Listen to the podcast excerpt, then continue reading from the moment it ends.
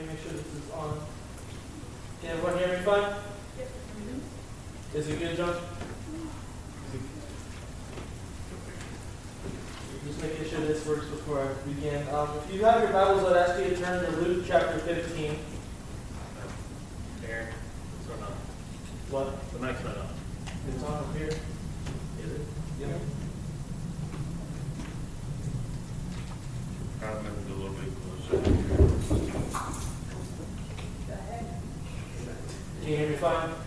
Okay. So if you have your Bibles, I'd ask you to turn to Luke chapter 15. And uh, the subject I want to speak on tonight is the Father's love. As we enter into this passage, I know we've heard it many times, I've heard it many times, but I want to focus on a certain aspect of the message tonight. We're going to speak on the prodigal son, but I want to speak on how much our Father loves us. I didn't base the message on the songs tonight, but all the songs tonight somehow had intertwined into it how much God loves us and how He's always there for us. And in this passage, we see there's a parable of a prodigal son. I had to look up the word prodigal because I don't think we use that much in our today's age. And the word prodigal is a person who is wasteful of his or her money, possessions, or anything they basically have. So in this passage, Jesus is speaking to many people. Jesus had a following, people followed him everywhere, and sometimes he sent them away, sometimes it was just him and his disciples. But in this passage, we see it was in the beginning of the chapter, in Luke chapter 15, it says, Now all the tax collectors and sinners drew near to him to hear him. But the Pharisees and scribes murmured, saying, This man receives sinners and eats with them. So as you see in this passage, we see there's a few people there. The first thing we see is he mentions there's tax collectors, which are known as traitors to the Jews. We also see there's sinners, which everyone's a sinner, but the, they made sure to write that down. And then we also see that there were scribes and Pharisees nearby hearing him too. And then Jesus begins by telling multiple parables, such as the lost coin that was found and how the woman celebrated when she found it. Or the parable of the 99 sheep and the one that was lost, and the shepherd left them all to go find the one. But then we get to the passage we're in tonight, and we see Jesus speaking on the subject of a prodigal or lost son. And then Jesus begins to tell the story of a family and what happens. So let's begin reading in verse 11. It says, Then he said, A man had two sons. The younger of them said to his father, Father, give me the share of the property that falls to me. So he divided his estate between them. Not many days later, the younger son gathered everything together and journeyed to a distant country, and there squandered his possessions in prodigal living. When he had spent everything, there came a severe famine in that country, and he began to be in want. So he went and hired himself to a citizen of that country, who sent him into his fields to feed swine. He would gladly have filled his stomach with the husks that the swine were eating, but no one gave him any. When he came to when he came to himself, he said, How many of my father's hired servants have an abundance of bread, and here I am perishing of hunger? So I will arise and go to my father, and I will say to him, Father, I have sinned against heaven and before you. I am no longer worthy to be called your son. Make me like one of your hired servants. So he arose and came to his father. But while he was yet far away, his father saw him and was moved with compassion, and ran and embraced his neck and kissed him. The son said to him, Father, I have sinned against heaven and before you. I am no longer worthy to be called your son. But the father said to his servants, Bring out the best robe and put it on him, and put a ring on his hand and shoes on his feet. Bring here the fattened calf and kill it, and let us eat and be merry. For the son of mine was dead and is alive again. He was lost and is found, so they began to be merry. Let's pray. Dear Heavenly Father, come for your day. Be with me as I share what you've laid on my heart, and give me the words you would have me to speak. And be with everyone here, including myself, to have an open heart and open mind of what you hear. In Jesus' name, amen. So in this passage we see, as I said earlier, Jesus was speaking to many different kinds of people. We have the tax collectors, the sinners, even there were scribes and Pharisees among them. And Jesus is speaking about a prodigal son, a son that basically goes to his dad one day and says, I want everything that you have to give to me when you eventually die. I want it now. So the father doesn't say much, doesn't say what the father said, but the father does give the son what he wants. He eventually gets everything that's due to him as part of his inheritance and decides, hey, I got money now. Let me go move away and let's spend some of this money I got. See, back in those days, families would have portions of their inheritance left for when they passed away. He wanted it now. So this son wasn't going to wait. He wasn't going to be patient. He wanted his inheritance was due to him. He wanted to have fun right now. And the father didn't argue or fight back. He did exactly what he was asked. See, this father, we can tell later in the story, he loved his sons deeply. Even though he knew his son would probably go away and not do the right things with his money, he still gave him what he wanted. So then the son, we see in verse 17, or let's go back. As we see in the earlier verses, he says, Oh, I got inheritance now. Let me go over to that other town, and he begins to live life whatever he wants to do. Until one day he realizes he's messed up badly. He's basically spent all his money on, as the Bible says, on riotous, or he squandered all of his living that he had. And the only thing that was around him that he could find after famine hit the land was feeding swine. And as he was working and feeding these swine, and back in those times, pigs were considered dirty animals to Israel. And it was the only job this man could have found. And as we see he was working, he got hungry and hungrier until he realized that he could go back to his father's house. Let's read verse 17. It says, When he came to himself, he said, How many of my father's hired servants have an abundance of bread, and here I am perishing with hunger? I will arise and go to my father, and I will say to him, Father, I have sinned against heaven and before you. I am no longer worthy to be called your son. Make me like one of your hired servants. It's kind of like the story, I have a little analogy for you. It's kind of like a story of a kite that was flying. Now, the kite began to talk to itself. It said, If only I could get rid of this string that was attached to me, and I could fly. I could fly higher than the clouds. I could fly wherever I want to go. I could fly as high as I want to. If there was only something that could get rid of this string, it's holding me back. See, one day that kite got its wish. The string broke and the kite came crashing back down to the ground. See, what the kite didn't realize is that the same string that kept it secure was also keeping it in the air. See, cutting that string and breaking that string did not make it any, give it any more freedom. Just like we will always head toward disaster when we cut our dependence on God. This, this son had dependence in his father's house. He had, he had living, he could have a job, he had all he wanted, but he didn't. He wanted freedom. He got all of what he was due, and he left, and all of his dependence was cut off. Just like that kite. We'll always head toward disaster when we cut our string of dependence on God in search of more pleasure like this son did. See, the same string that keeps a hold on us keeps us from heading toward disaster. Just like God wants us to trust in Him, and He keeps a hold of that string for us. And staying connected to Him keeps us from disaster.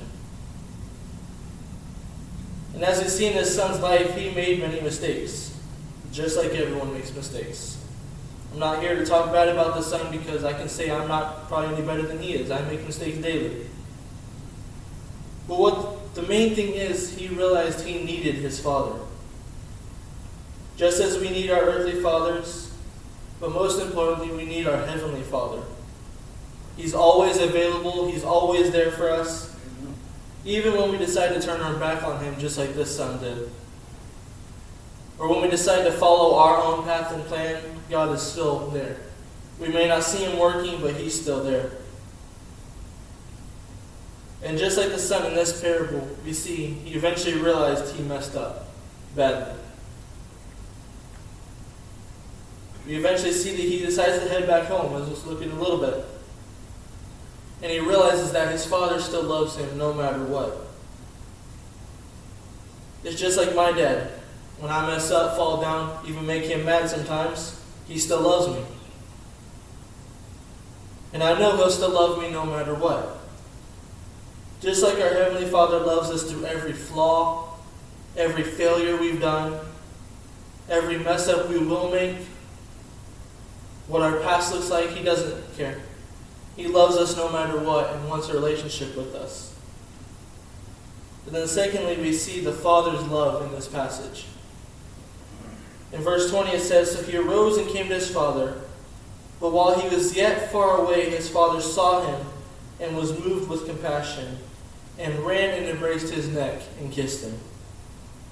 The son said to him, Father, I have sinned against heaven and before you.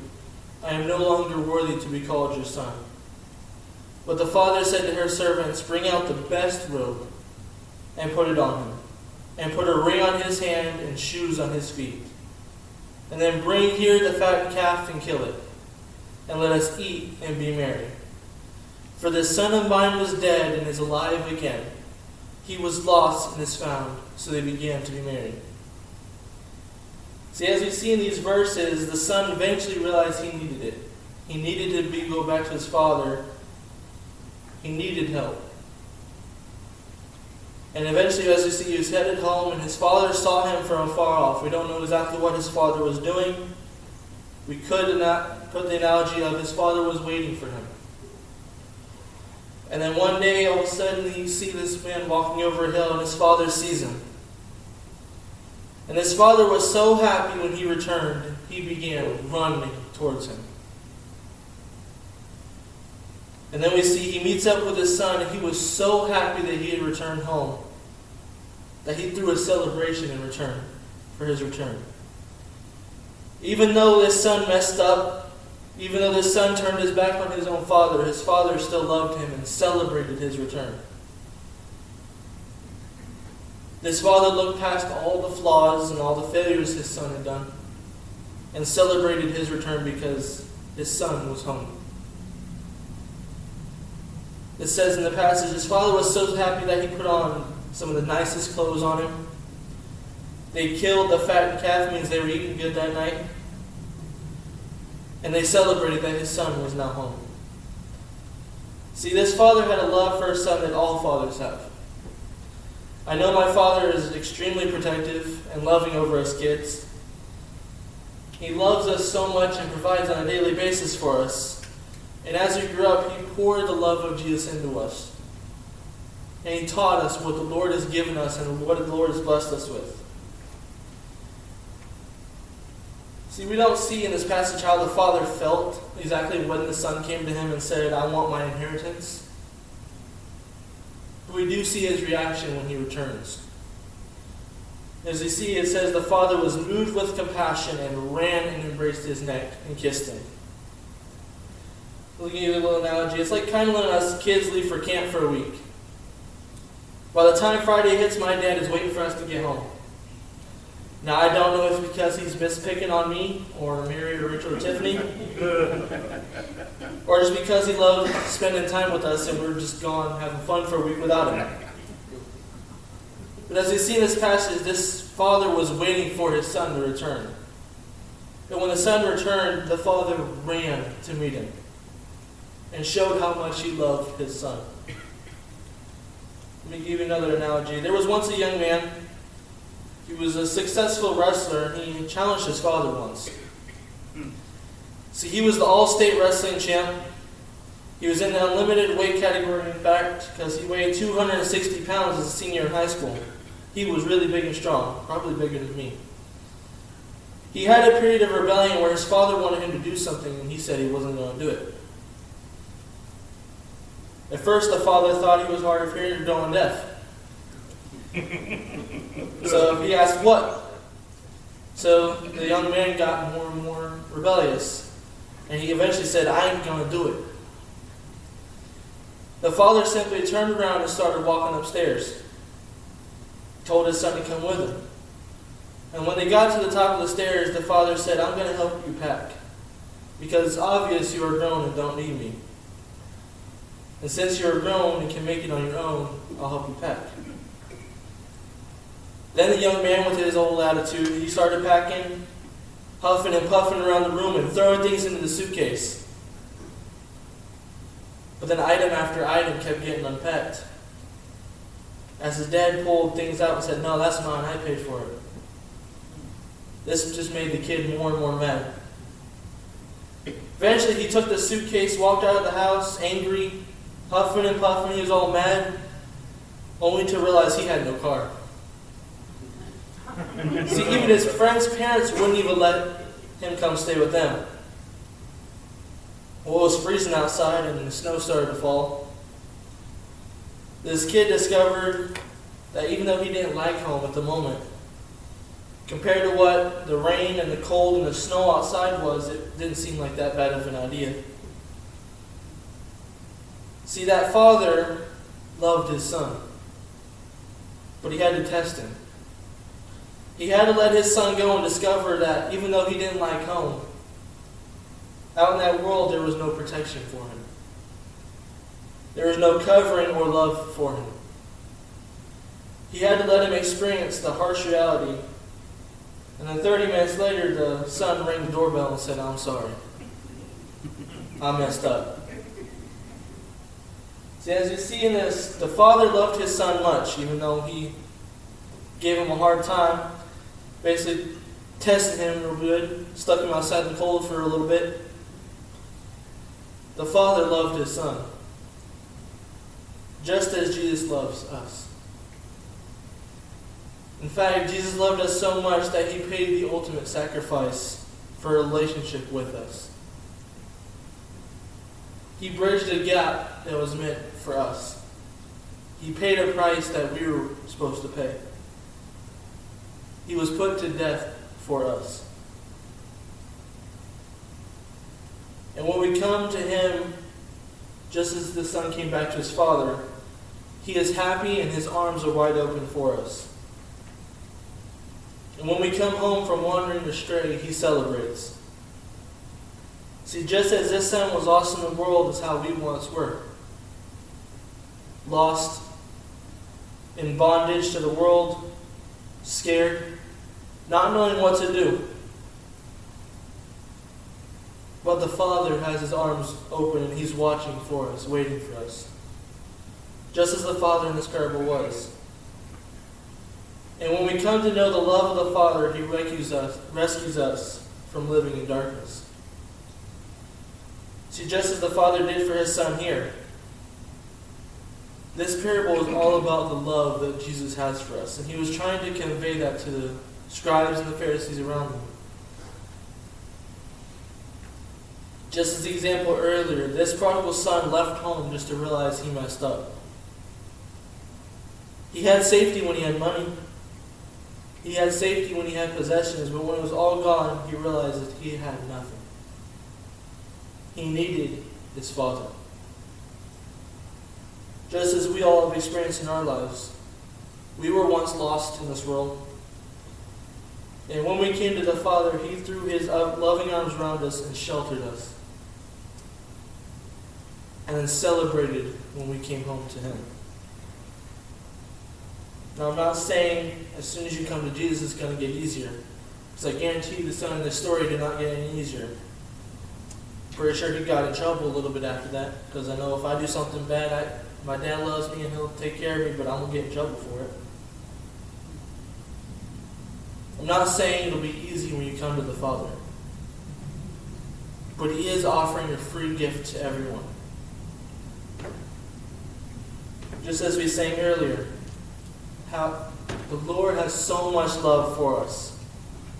He's offering a free gift to everyone. And He is waiting for us to come home to Him, just like the Son, Father was waiting for His Son to return. See, this Father was waiting. I don't know exactly how he was waiting. You, you can just imagine, since we're in the South, kind of. Just imagine him sitting on his front porch in his reclined chair, just looking over the hill, waiting for his son to return. And the next thing you know, he sees his son returning. So he jumps out the chair, probably struggled a little bit because he's been nice and comfortable in it. But he jumps out the chair and starts running. And as soon as he embraces his son, tears start flowing. The son, sad for what he had done, but the father happy as can be that his son is finally home. That's what Jesus wants with us. He wants us to run home to him. If I could have the songwriters come up and ending. See, as we see in this passage, Jesus was using a parable to show how much that Jesus loved each and every one of those around them back then. Even though we make mistakes, even though we have flaws, everyone has a, has flaws and failures. No matter what our past may look like, no matter the mistakes we've made or will make, no matter what, the Lord will love us no matter what. And just like the son in this passage, he turned his back on his father. He basically said, I, I can't wait till you're dead. I need my money now. And he went and lived the way he wanted to. He was headed toward disaster and slowly realized that. He realized all the safety and security he had left at home. But as soon as he neared his home, his father saw him. He came running to meet him. And was so happy when he got home, he threw a celebration. Just makes me wonder what the scene in heaven is when a lost soul comes to know Christ. Or when some wayward son comes back to be with him. So I just want to leave us with a few questions tonight. Are we like the prodigal son and living the way we want to live in this world and doing the things that please us? Or are we running back into the Father's open arms full of love for us?